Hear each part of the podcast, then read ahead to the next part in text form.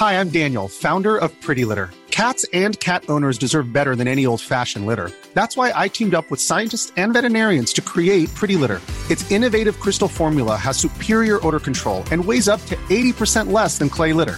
Pretty Litter even monitors health by changing colors to help detect early signs of potential illness. It's the world's smartest kitty litter. Go to prettylitter.com and use code ACAST for 20% off your first order and a free cat toy. Terms and conditions apply. See site for details.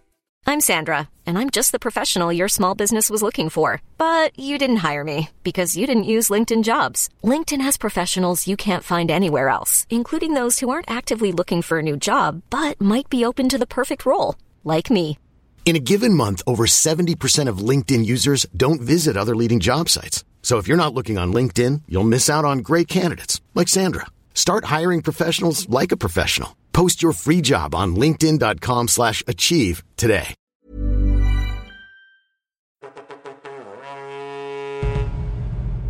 When Diplomacy Fails presents. Hello and welcome to When Diplomacy Fails. Hey guys, welcome to When Diplomacy Fails. Welcome to When Diplomacy Fails. Hello and welcome to When Hello and Diplomacy welcome to When Diplomacy Fails. A project five years in the making. Fails. The Franco-Prussian War. The Seven Years War. Of the When Diplomacy Fails special on Napoleon. The Crimean War. To When Diplomacy Fails special on World War One. The Dutch Revolt. To the When Diplomacy Fails special on the Thirty Years War. The July Crisis Anniversary Project. The Swedish Deluges. Britain goes to war. The 1916 To the Rising. Franco Dutch War of 1672. This is When Diplomacy Fails Remastered.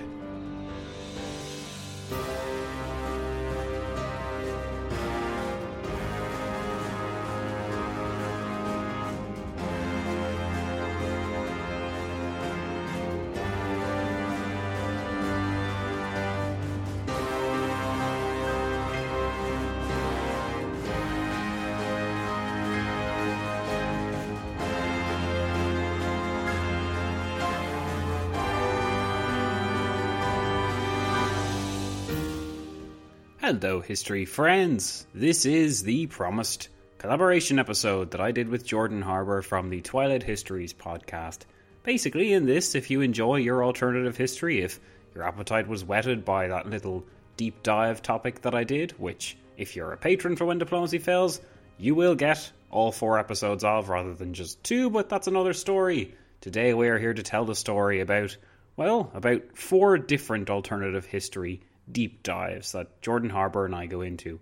Jordan Harbour is a great guy, he's a great podcaster, and if you would like to find out more about him or track down his science fiction, alternative reality projects, then go to twilighthistories.com. It's all one word, all lowercase, very straightforward. Jordan Harbour, like myself, has been doing this for a very long time, and well, we've kind of been running parallel to each other in terms of podcasting and really how long we've been doing this for. We've both learned a lot during our times in podcasting, and well, we've both grown a lot as well, as as you'll discover. So yeah, it was great to have him on because it kind of uh, during the course of this five year project, I've kind of brought on a lot of people who've well been with me not necessarily since the beginning, but certainly for a good long time. And there's a few more of them to come, so hope you'll stick with us. As well as some surprises, there's also some classical history podcasters, which you'll all enjoy. Today, though, as we know, it's Jordan Harbour's turn, and he ranks among those classical history podcasters. He deserves your attention. He's a very talented guy. So, if you're ready, history friends, let's go to some strange and mysterious worlds. Helped, if you're brave enough, by yours truly and Jordan Harbour. Enjoy, guys.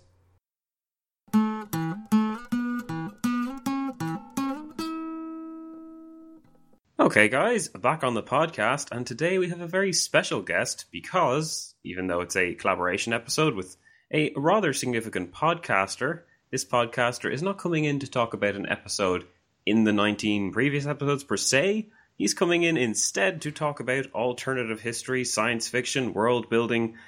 Ladies and gentlemen, history friends, today we have Jordan Harbour from the Twilight Histories podcast. How are you doing, Jordan? So great to be a part of your show today.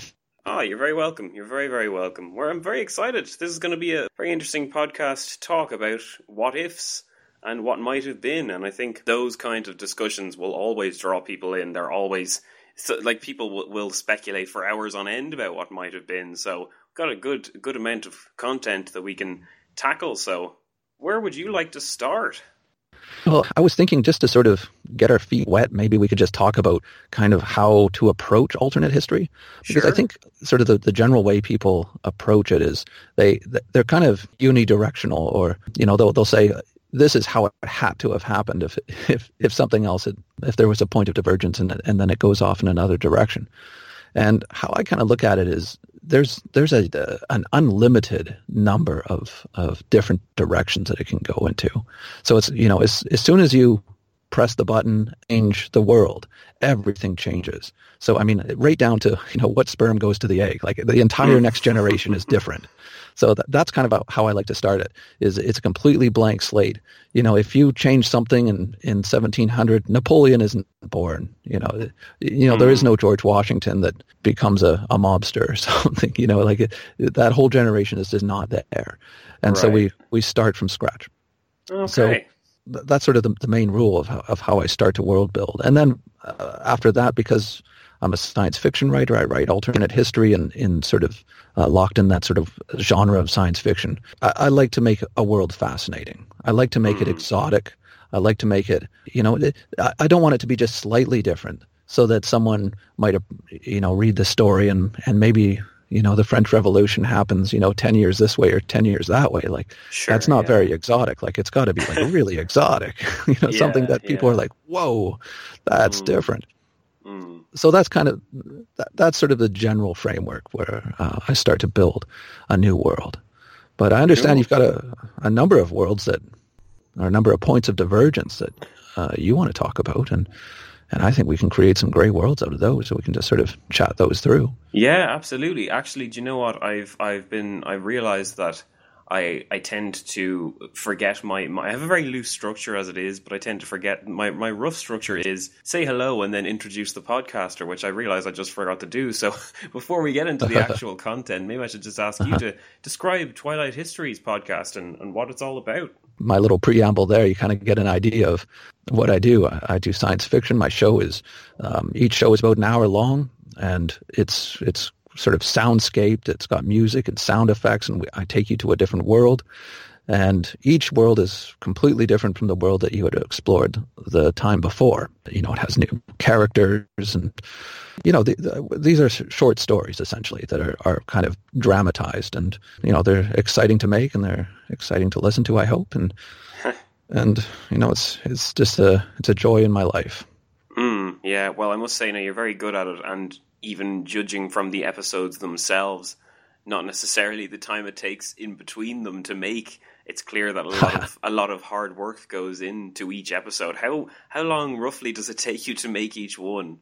uh, for years I, I've thought to actually write down the the amount of hours that goes into it, but it's just so hard because I mean, uh, I'll walk the dog or I'll walk to work and I'll be thinking about it and and sort of be lost in it, or I'll have a shower and I'll, I'll be thinking about new characters or or, or, or d- different elements of the world. So how do you sort of log all this time stitched together? It's just this constant sort of thing that you know when I when I start a new world and start a new story, you know, it it, it just it it takes over.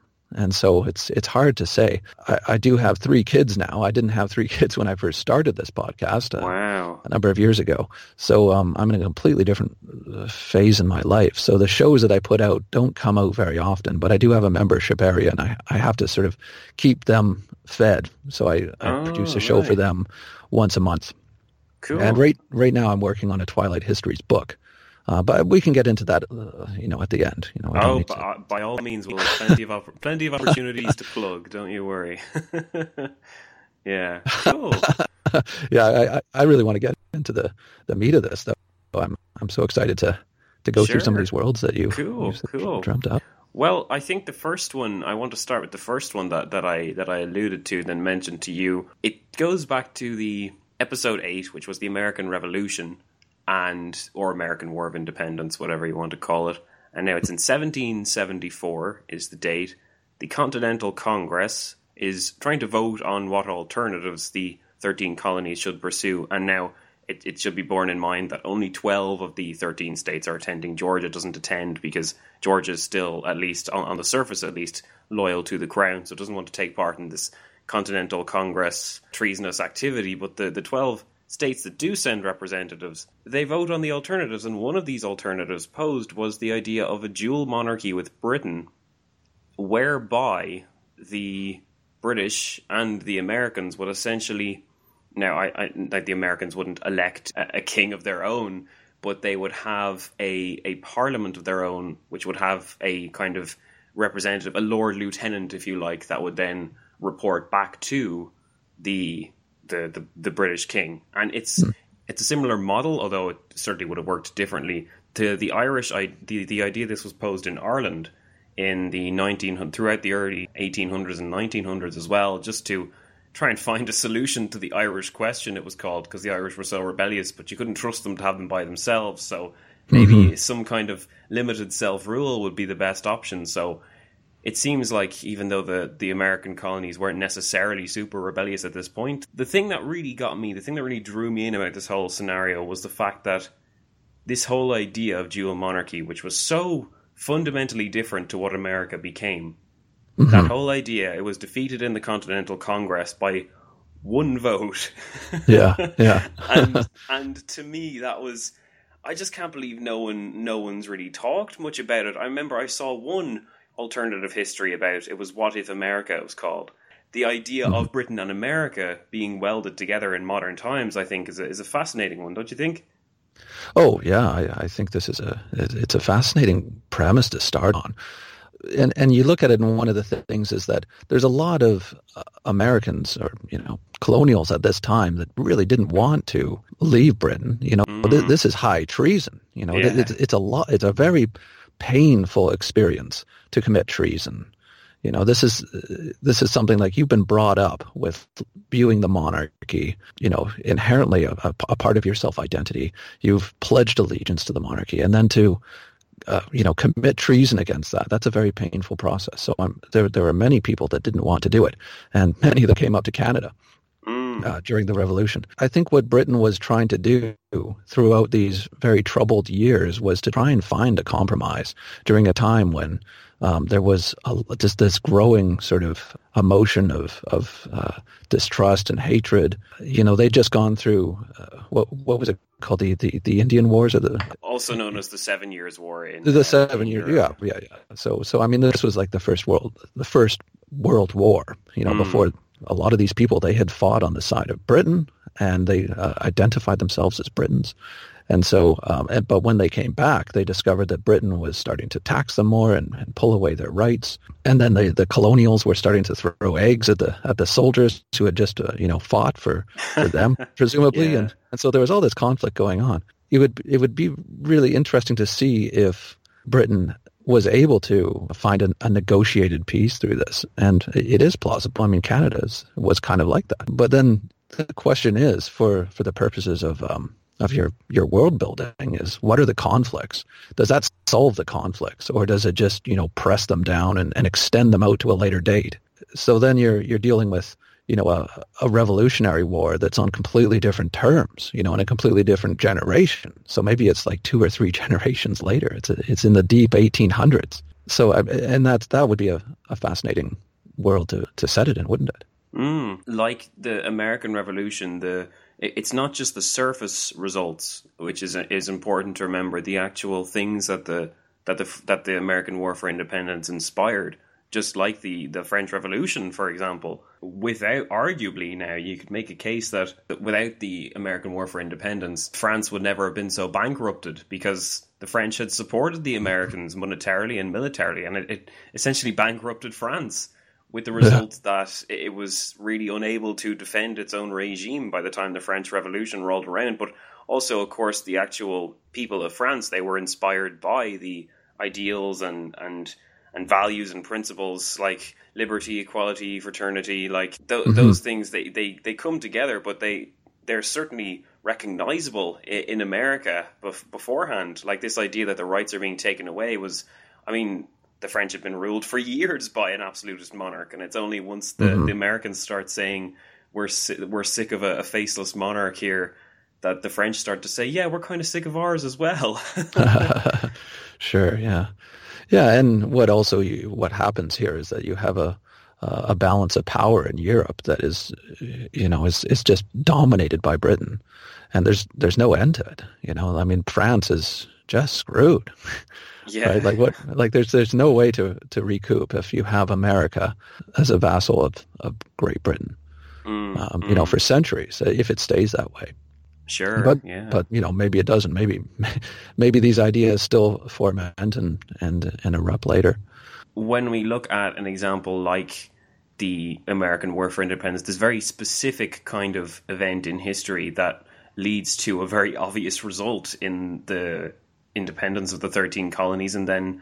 America. I mean, where should we start if we're going to world build? Should we Yeah. Oh, I mean, like even look at the fact, like would a non-independent thirteen colonies would they have been as eager to expand? I mean, would they have had manifest destiny, and would they wanted to have spread to Right, right. the west? I mean, would that still have been an issue? Do you think? Do you think that it's it's fair to say that other powers, I mean, might have might have jumped in there? I mean, the Russians had Alaska until 1869, so Well, yeah. Well, well, there, there you go. And you would have had, you know, the Spanish colonies, which had, you know, had their own revolutions, and and I, I'm not sure if Britain would have had open immigration to, you know, say Eastern Europe in in the 1800s as they did. You know, it would have been mostly confined to the East Coast and the uh, and the, the center and the and uh, the the West would have been largely Spanish. Yeah, yeah, and and it also it's it's worth bearing in mind what Britain could have done with these thirteen colonies, basically like reinforcing its power. You could say. I mean, the with the power of the thirteen colonies and knowing how much America grew in population over the coming years, and how much of a power it became in its own right, even before like the twentieth century, it mm-hmm. was considerably powerful in America, like on the continent, especially once it defeated Mexico. So by then, I mean, could a case be made for Britain becoming kind of a superpower, like even before, like the the later Industrial Revolution and its its Indian Empire and all that kind of thing? Could a case be made for Britain just becoming unstoppable on the world stage? Yeah, well, I mean, it, it, once we roll the die, you know, we can do whatever we want.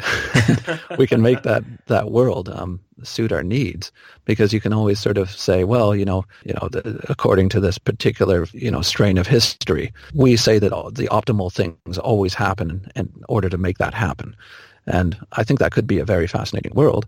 When do you want to set it is a question of when is the most fascinating time to set it. And that would probably be when purposes of a story, it's when the conflicts are at their ripest. So, and, and the question is, what kind of conflicts are we dealing with? Are we dealing with internal conflicts, like between the state and the people? Is it a class warfare thing? Is it a is it a religious uh, issue between you know, Protestant and Anglican, or are we dealing with a an external threat? You know, maybe there's war brewing. You know, maybe Spain is Spain and, and France uh, team up, and, and now we have the a war between Louisiana and teaming up with, with the Spanish colonies against against the, these British colonies, and and you could set it in you know the deep South with this kind of war going on. I mean, you can you can do that, and, and it would be really fascinating. Sure, yeah. There's also, if you if you want to put it another way, Spain lost its uh, American colonies. It lost Amer- uh, Mexico and and everything essentially in South America while it was basically fighting for its survival against Napoleon. And now we already mentioned without the American Revolution, arguably there might not have been a French Revolution.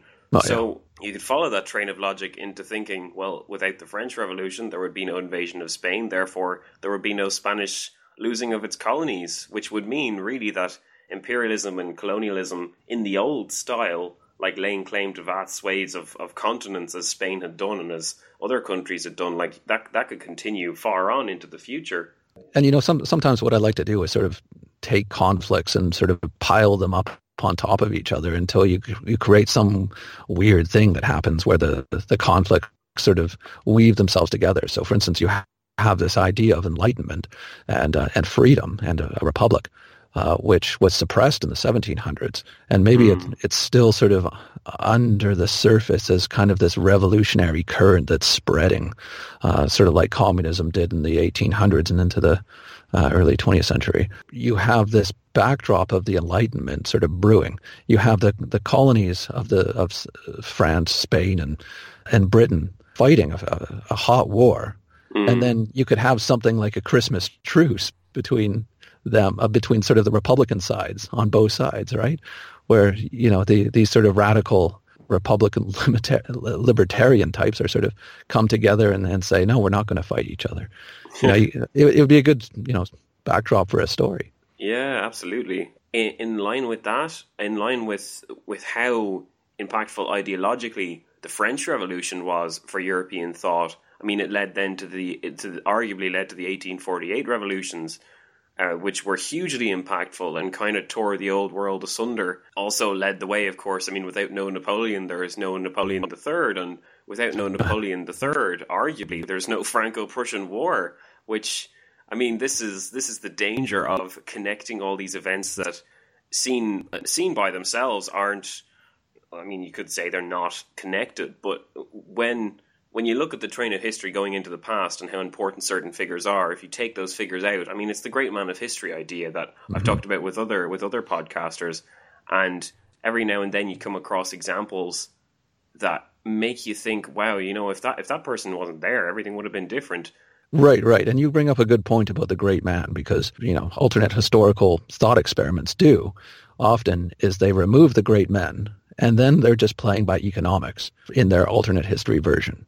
And kind of what I like to do as a as a you know a science fiction guy or fiction guy is I like to put new great men in. Mm. You know, great men that didn't exist, but you you, oh, you yeah. create. You know, you have this scenario where you have this sort of place where there's an opportunity a power and a great man is able to move in and take advantage of that opportunity. And he yeah. has a name that you've never heard before. Yeah. But he, you know, but he, he comes and he takes it. And there's something really quite fun and fascinating about that. Well, there is, but it, it, the thing, the problem, or well, maybe not necessarily the problem, but the issue with that is that I mean, you could take something like that anywhere. You could, you must have great fun, like inventing people to kind of put into these power vacuums really and, mm-hmm. and send them send them towards these these storms of uh, of interlocking events and, and see what happens kind of thing. I suppose it is a role. Yeah, there's your character, or or maybe that's a character that's sort of talked about, and and your you know the, your main characters are like soldiers that are experiencing the war, and and the great man is sort of the person that they always refer to, and you but you never actually see it. This person in, in the uh, in the story, right? So yeah, yeah. I mean, there's there's great men in history, even when it's alternate history. so what's your next one? Cool. Okay. So so changing the changing the tempo a little bit. Even even five years ago, when when I did the episode on the Great Northern War, where basically you saw the power of the Swedish Empire being eclipsed by Peter the Great's Russia in a huge kind of passing of the torch, which obviously, I mean, the rise of Russia affected so much in everything from Napoleon to the First World War. I mean, take the Russian bear out of that equation, everything changes. And the reason why I say take the Russian bear out of the equation is because in 1709, when Charles XII of Sweden, he lost the Battle of Poltava, which basically shattered Sweden's ability to resist its enemies. After eight plus years of fighting on all fronts and defeating all comers. It's almost unfair. Charles XII of Sweden invades Russia, one of the first hmm. recorded like invasions of its size, and falls victim to the to the Russian winter that would later claim so many. And we see early hmm. examples of scorched earth and everything. And essentially, he loses the Battle of Poltava, hmm. and he retreats into Ottoman territory. He basically seeks asylum there.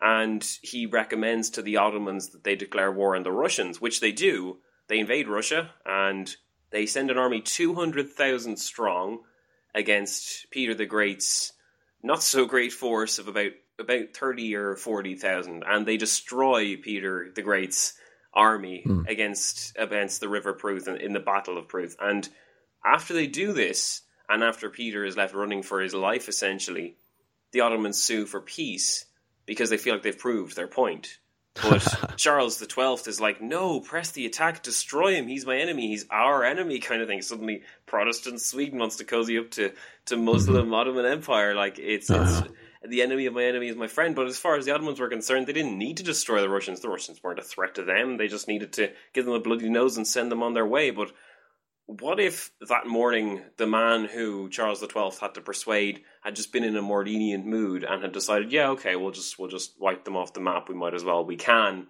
Let's just do it. So they invade and they press the attack mm-hmm. and they send a force yeah. in and Peter is killed in one of these battles, say, and his power base disintegrates and Russia disintegrates itself.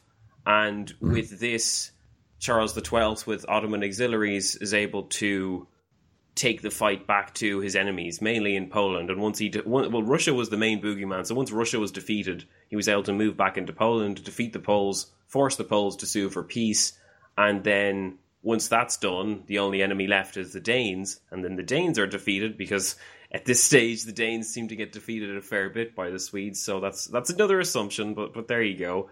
So then mm. Charles the Twelfth, he never dies, as as what does happen when he's besieging the the fortress of Frederiksråd in I think it's Norway or something. Yeah, he's shot in the head and killed instantly. Not a very glamorous way for a Swedish king to go. But it wasn't the first time that a Swedish king had died in battle.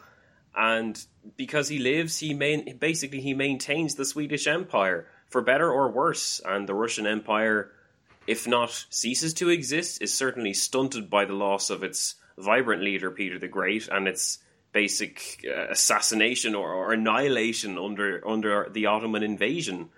I mean, how do you think mm-hmm. that that how do you think that that removal of Russia or the empowering of Sweden would have affected?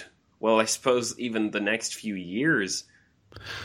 Well, I, I mean, this is this is a fascinating potential for for a world building. I mean, it's real fertile ground because you have a radically different culture uh, mm. overtaking of a, a, culture. So the, I mean, if if the if the Ottomans take over Moscow, uh, you know, you, now you have mosques in Moscow. I mean, that's a that's a fascinating, uh, and and you know the the symbol of of the Ottoman Empire is you know is the crescent moon. I mean, the symbol of, of Islam is the crescent moon, which yeah. was the moon that was over Constantinople when when the Turks conquered it, mm. and so the, so that was the the end of of that you know, of that Christian sort of empire, the, the Byzantines, the Romans.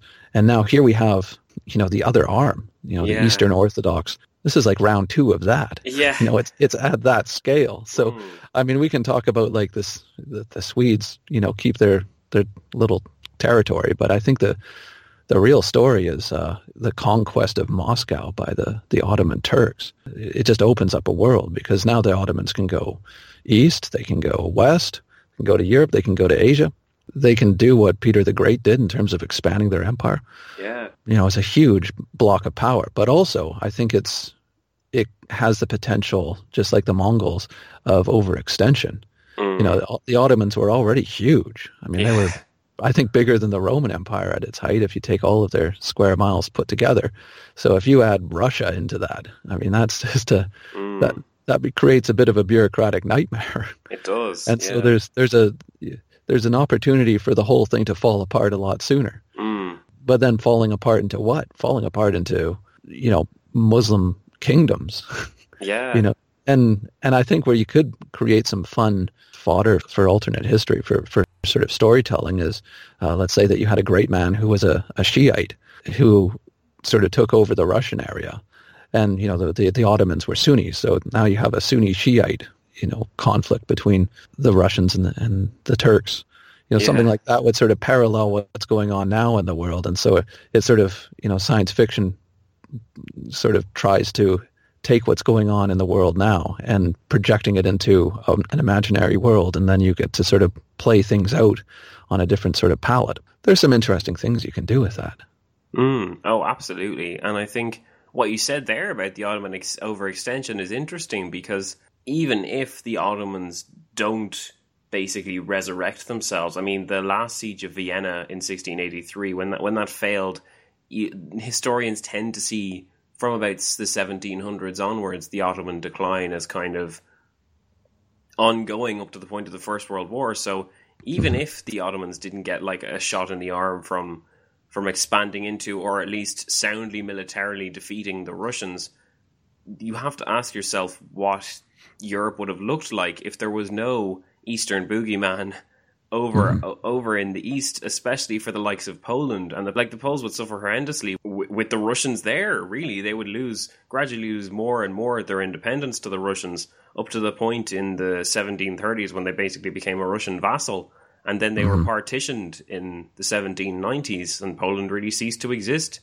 I mean, without the Russians there, or at least with the Russians significantly stunted in this defeat and catastrophic experience arguably the Poles would have taken advantage and they would have taken advantage of the fact that the Russians weren't there to stop them and maybe mm-hmm. they would have forged ahead. They could have they could have become the next bulwark to the Turks. Yeah, and I think that it's not an unrealistic thing that the the Turks could have you know collapsed at that point because why didn't why did they choose not to go into Russia? You know, they probably had good reason to to choose not to. I mean, you don't give up on an opportunity one size fits all seemed like a good idea for clothes. Nice dress. Uh, it's a it's a t-shirt. Until you tried it on. Same goes for your health care. That's why United Healthcare offers a variety of flexible, budget-friendly coverage for medical, vision, dental, and more. So whether you're between jobs, coming off a parent's plan, or even missed open enrollment, you can find the plan that fits you best. Find out more about United Healthcare coverage at uh1.com. That's uh1.com. Life is full of awesome what ifs, and some not so much, like unexpected medical costs. That's why United Healthcare provides Health Protector Guard fixed indemnity insurance plans to supplement your primary plan and help manage out of pocket costs. Learn more at uh1.com. Quality sleep is essential. That's why the Sleep Number Smart Bed is designed for your ever evolving sleep needs. Need a bed that's firmer or softer on either side? Helps you sleep at a comfortable temperature? Sleep Number smart beds let you individualize your comfort so you sleep better together. JD Power ranks Sleep Number number 1 in customer satisfaction with mattresses purchased in-store. And now, save 50% on the Sleep Number limited edition smart bed for a limited time. For JD Power 2023 award information, visit jdpower.com/awards. Only at a Sleep Number store or sleepnumber.com like destroying the army of Peter the Great uh, mm. without good reason. So mm. yeah, they gave they gave up on the opportunity. Had they gone through, they pro. I mean, in in our uh, particular vein, they probably would have collapsed or, or broken up into fiefdoms, and then Poland would have had a, a, great opportunity. Poland and Sweden. I mean, it really would have been an opportunity for Central uh, Europe to uh, to really strike out on its own. Oh, big time! Yeah, yeah. And I think a, a world in which Poland is saved the the experience as it goes through, it can only be a good thing considering how badly it suffered. I mean, you maybe even want to set your story in Poland. Yeah, you know, a, a resurgent Poland. Mm, yeah, you know, expanding into Ottoman Turkish Russia. mm.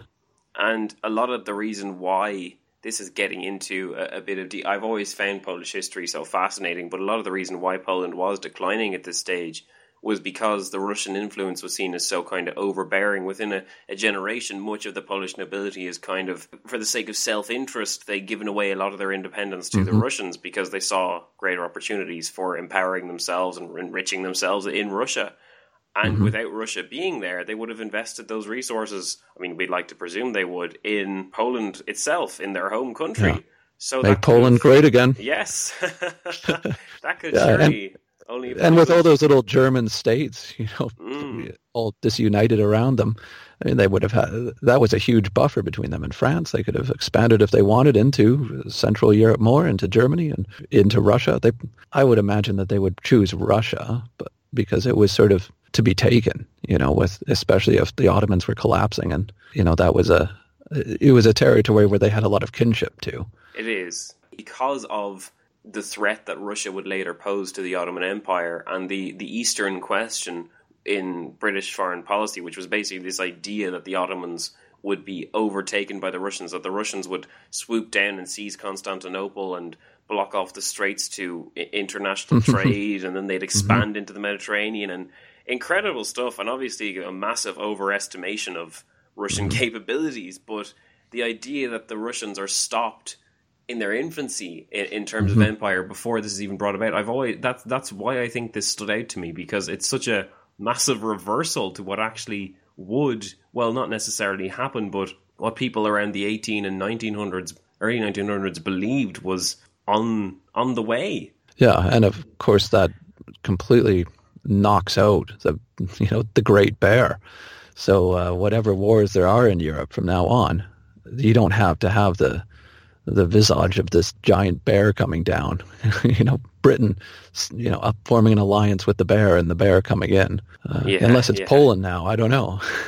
Because I feel like Poland is like the the kind of Commonwealth or empire, if you like, that that would have made mm-hmm. maybe not made European history better, but uh, certainly I feel like the Polish experience and it getting cut up into little pieces by all its its neighbors was just a terrible part of history and a really tragic one for for Poles. And maybe it's because I have so many Polish friends, it's kind of coming out in me. But I think certainly they would like the idea where Russia is stopped before it gets a chance to to do what it later does. With the so many directions you can go. I mean, this is before even talking about the Swedish element, but I suppose a, a, Europe in which in which the Swedish Empire still exists. The the Swedish Empire it fits neatly into the historical narrative as an empire which rose with Gustavus Adolphus in the 1630s and then was kind of snuffed out with the death of Charles XII in the late 1710s. I don't remember the exact date mm-hmm. when Charles XII was killed, but it's almost a hundred years. Like historians salivate when they see a,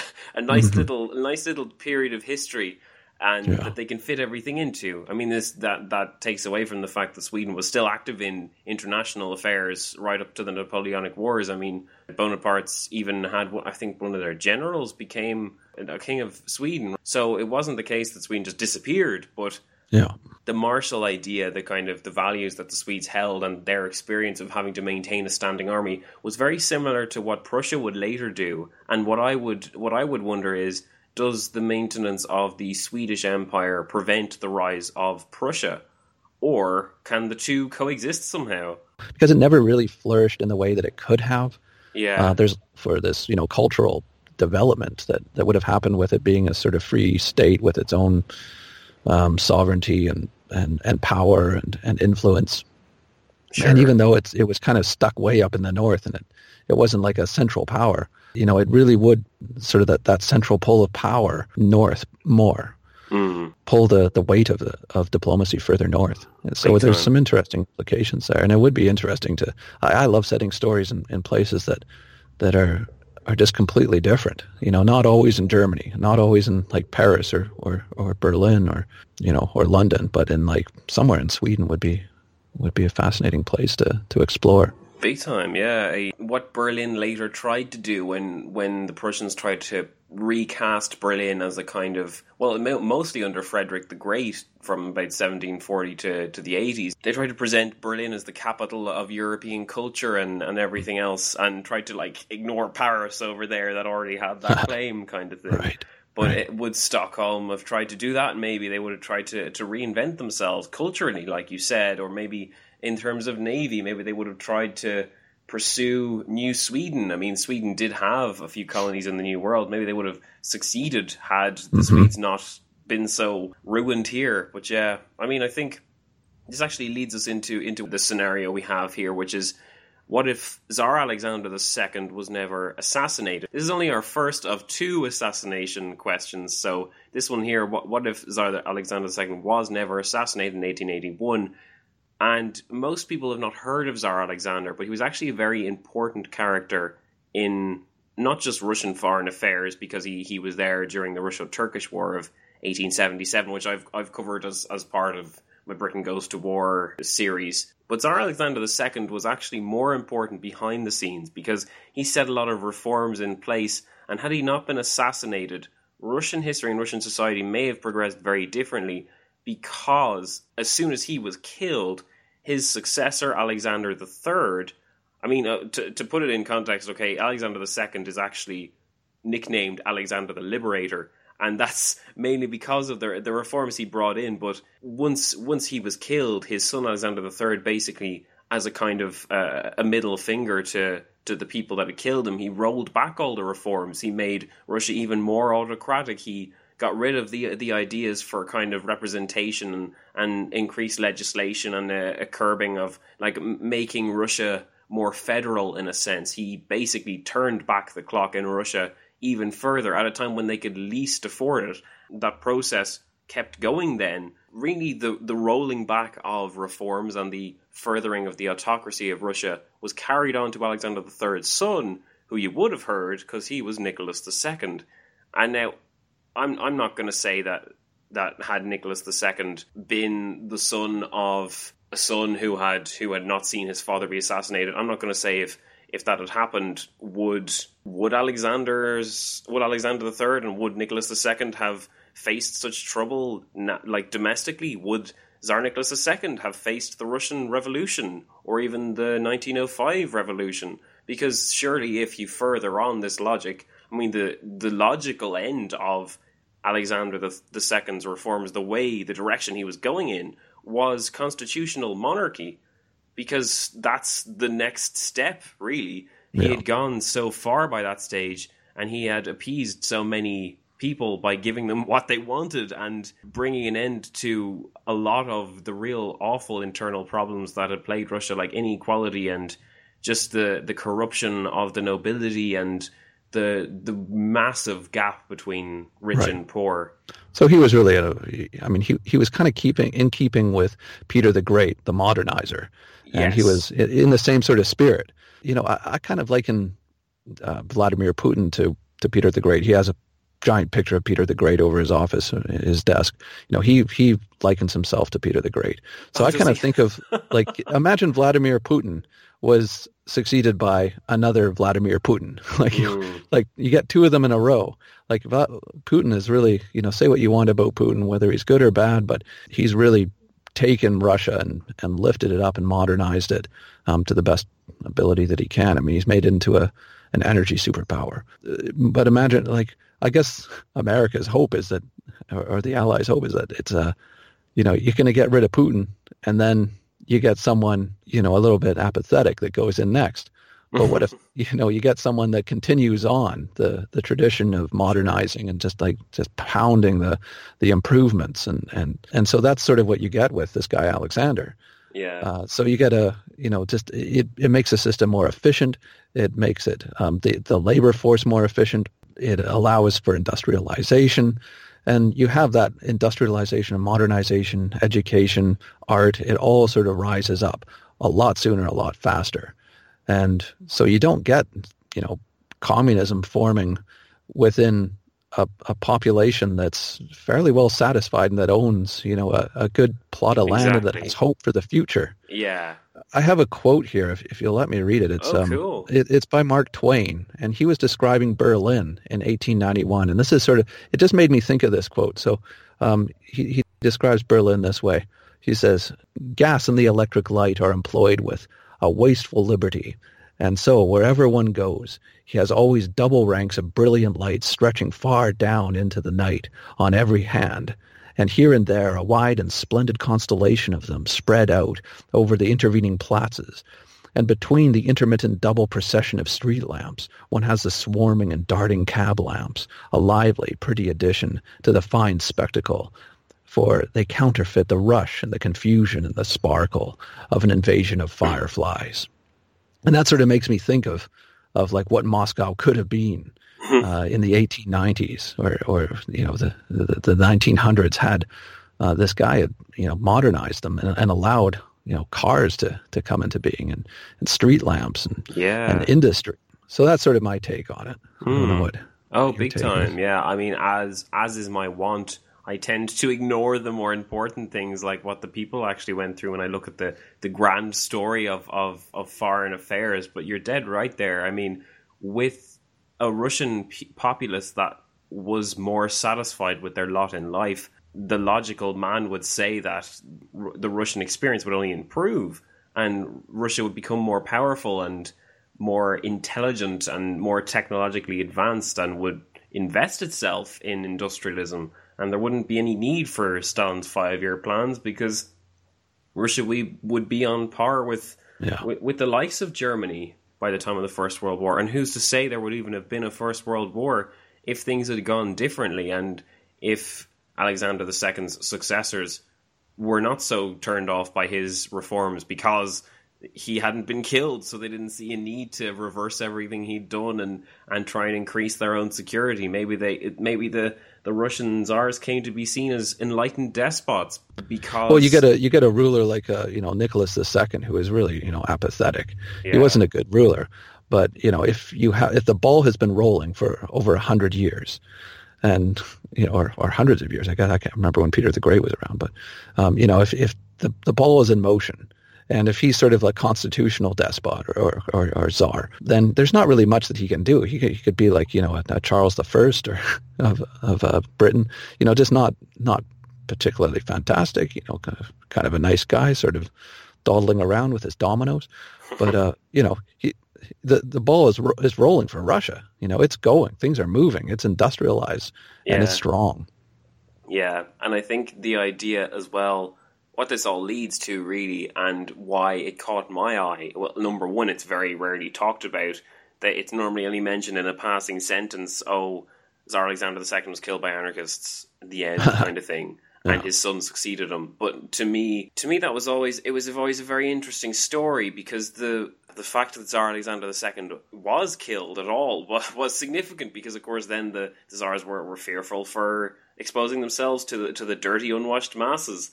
Mm-hmm. And without that happening, he could have ruled for a few more years. He was getting on in years by then, but say his son succeeded him and every, everything was going fine and he continued the reforms, and Nicholas II did as well, and then there was no real need for the Russian Revolution. So there was no Russian drop out of the First World War aside from that whole debate, but there was no communism itself. Yeah. There was no USSR. Yeah. Like how different everything would have been had that not occurred. I mean, like the, you could literally go on for for hours. No no communists, no, no. Cold War, no Stalin. well, you know, and, and what I find fascinating is that some of these assassins, they they come at it with sort of this principle and they end up you know, by assassinating the person that sort of could be their greatest champion, they end up getting the exact opposite. And yeah. I think that kind of leads nicely into your next one. Oh, I was just going to say that. Oh, someone's been doing their research. Nicely done. yeah, very good. I think that you you hit the nail on the head there because, of course, the next one is the arguably one of the biggest what ifs in history. It's of course the question: What if Franz Ferdinand, the Archduke of Austria, was never assassinated on the 28th of June 1914. Like that, it's probably one of the most asked what ifs. So uh, the obvious the obvious question, if he had survived, could the First World War still have erupted? But but even then, what what you just said there, the fact that he was killed by Gavrilo Princip, and the fact that Gavrilo Princip felt the need to shoot him, this this man Franz Ferdinand, who it really represented everything that Gavrilo Princip was against because he was a Bosnian Serb and the Habsburg monarchy was encroaching on on Serbia and all that kind of thing. But the fact of the matter was, as historians ha- have later pointed out, Franz Ferdinand was planning this grand remodeling. Like, say what you will about his character, he was fundamentally disliked by many people higher up in the Austro Hungarian state, but he had plans to modernize the Habsburg monarchy, and this included turning it into a United States of Greater Austria, which would basically have made it a, a federal, still still absolute monarchy, but certainly a federal one with a lot more control in, in each block, like in each region, and this really would have alleviated much of the the problems because Fran- in Franz Ferdinand's mind, the last thing that his country should do would be to go to war with Serbia because the last thing it needed was a war. Mm-hmm. And the ironic thing is that by killing the man who was planning to make everything better, Gavrilo Princip basically doomed his own country, certainly, and the rest of Europe, many, many would argue, to, well, not just the First World War, but the 20th century and everything awful that that century entailed. Mm-hmm. Yeah, and when we're looking at alternate histories of the First World War and, and the assassination, I kind of like to go back to what Bismarck said. You know, he, he created that that union of of very complex alliances mm-hmm. uh, in in Europe, and he said, and you probably know the quote. I, I can't Oh, remember yeah. the quote, but I remember he said that if there is a war going to break out, it's it's going to break out in that kind of uh, Serbia, uh, Mm, Balkans area. If you remove that as a problem, then does war break out? mm, And I, I'm not I'm not entirely sure because I mean you do have Wilhelm II who is a bit of a, a warmonger. He, he he liked the idea of war, mm. but would would the stimulant be there to actually carry it out? I mean, they needed thing. some kind of bullet, a literal Yeah. bullet to to start it. That's that's So- very true. Yeah, I mean, when people look at this, they often see it going. I mean, it's obvious one or two ways: either the war still happened, but a little later on, and from a different reason. People say, "Oh, Europe was just dying to go to war, and the assassination just gave them the excuse."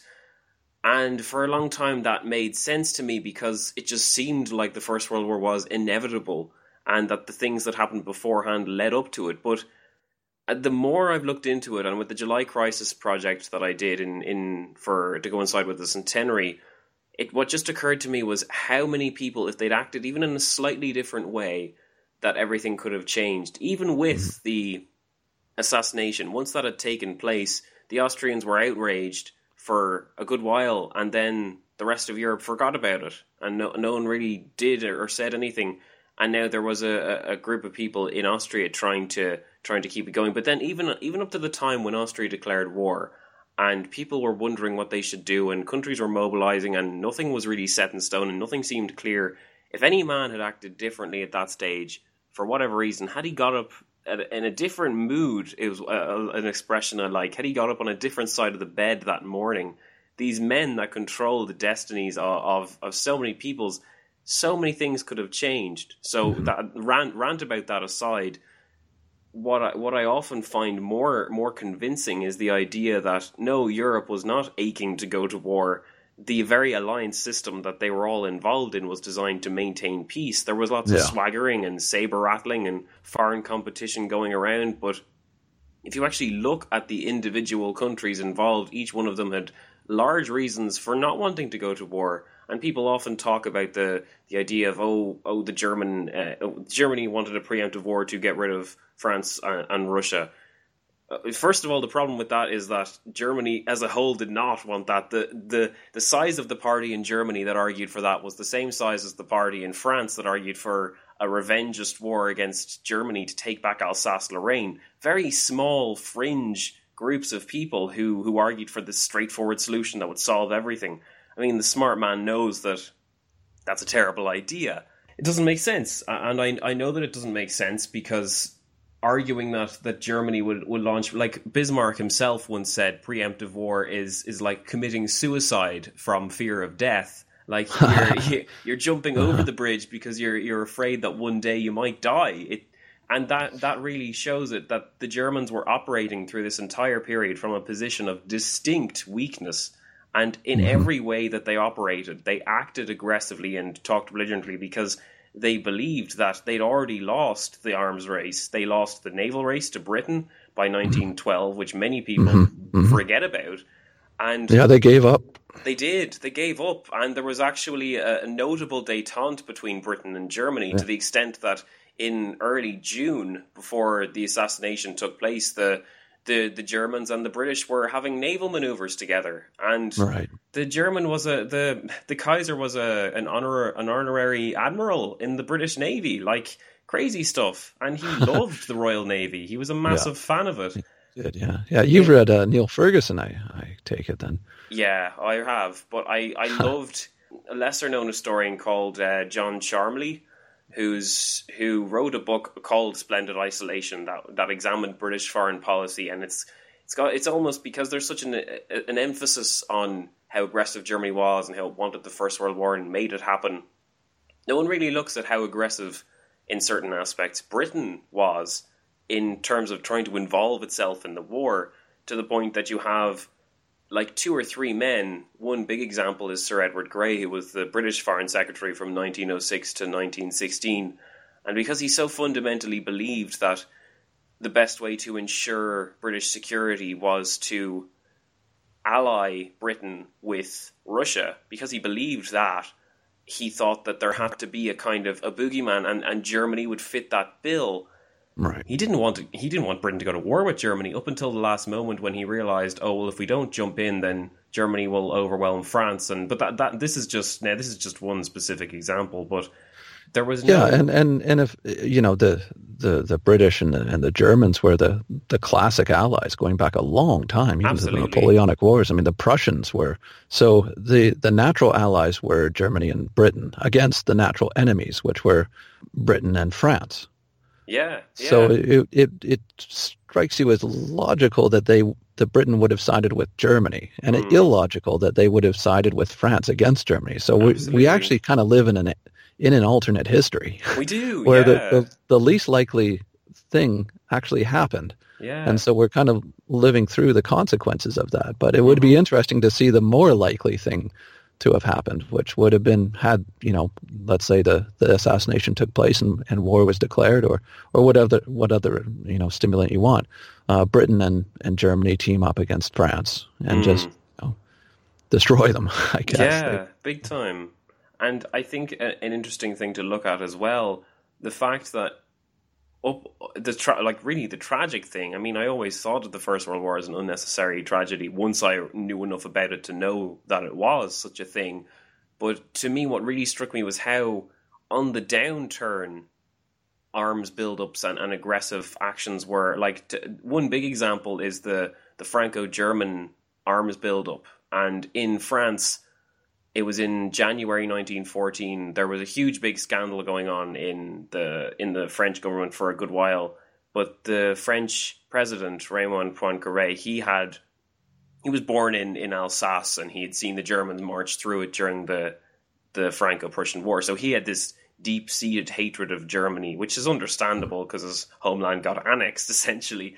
But he had always pushed for an increase in the French army bills to keep up with Germany to the point, and now he'd done this so aggressively. Now they were a bit, literally scraping the barrel of French manpower, but as a result, they were only very, very slightly behind what the Germans could field.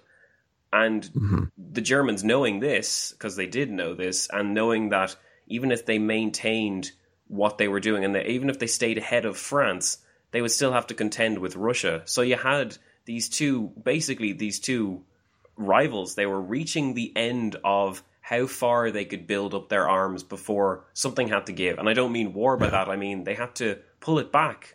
And a, a reason why I think they could pull it back is because these moves were becoming to, to increase the French army.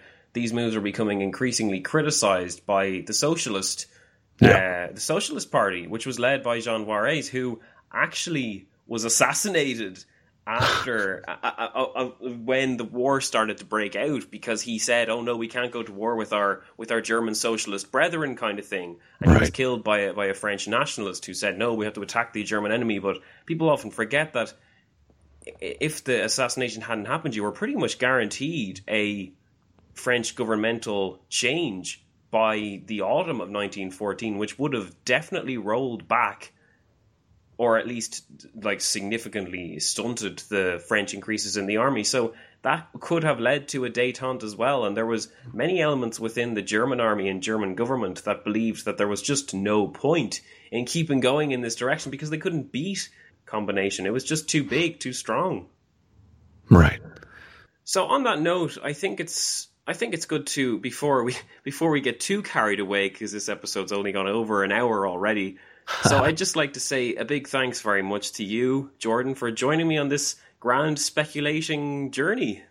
Yeah, yeah. It's, this this is fascinating. I haven't done one of these in a in a very long time, and you know we've known each other since inception. I can't remember when we started years ago, um, but you know we've always sort of been on each other's radars, and so it's nice to sort of team up once in a while to It to do these types of things. It is, Yeah. especially with the with the fifth birthday. I felt it was important to get the people who had really been there, uh, been a big part of when diplomacy fails' as life Yeah. and, and story. So it, it was really nice to have you on, and really nice to talk to you again. And before we before we go, is there any plugs you'd like to throw out there to the listeners? well, sure, yeah. Um, come check out uh, my podcast, The Twilight Histories. Um, it's a science fiction, you know, alternate history, time travel adventure podcast. Uh, and if you enjoy it, you know, go through all the shows, and if you enjoy it, maybe come and uh, become a member. And there's lots of shows in the membership area. I'm working on a book right now, and it's set in one of our. Uh, I, I polled members and polled the the audience and just asked, you know, which is your favorite world? And it mm. turns out the the one that sort of everyone comes back to is this this Roman industrial world that that was I created right at the very beginning and oh, it's yeah. it's an industrialized Roman Empire that uh, takes place hundreds of years after Marcus Aurelius continued his expansion and, and actually put in someone that was uh, capable to follow him. And so, wow. yeah, Rome industrializes, it expands, it takes over huge swaths of the world. Um, and so the, the book's going to take a journey that, that stretches all over these different uh, uh, parts of the empire. There's going to be lots of travel throughout it and, and adventures. And yeah, so it's I've I've started doing that for members, and and I hope you'll join us for the the ride. Okay, well, thank you for joining me for this ride, and I'm sure my listeners would love to check you out.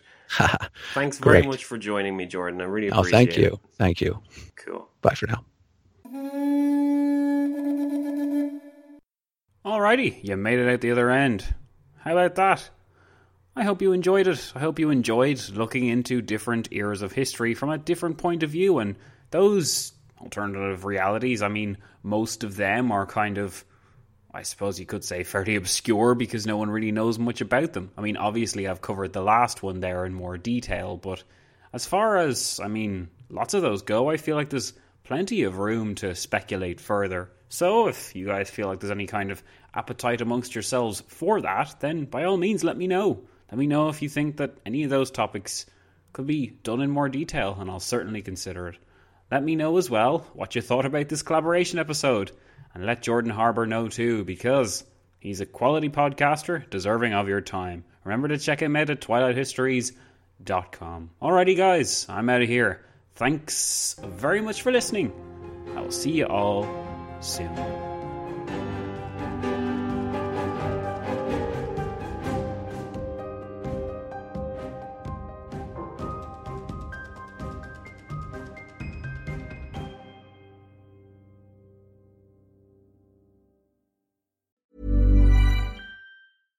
Catch yourself eating the same flavorless dinner three days in a row? Dreaming of something better? Well, HelloFresh is your guilt-free dream come true, baby. It's me, Keke Palmer. Let's wake up those taste buds with hot, juicy pecan-crusted chicken or garlic butter shrimp scampi. Mm. Hello Fresh.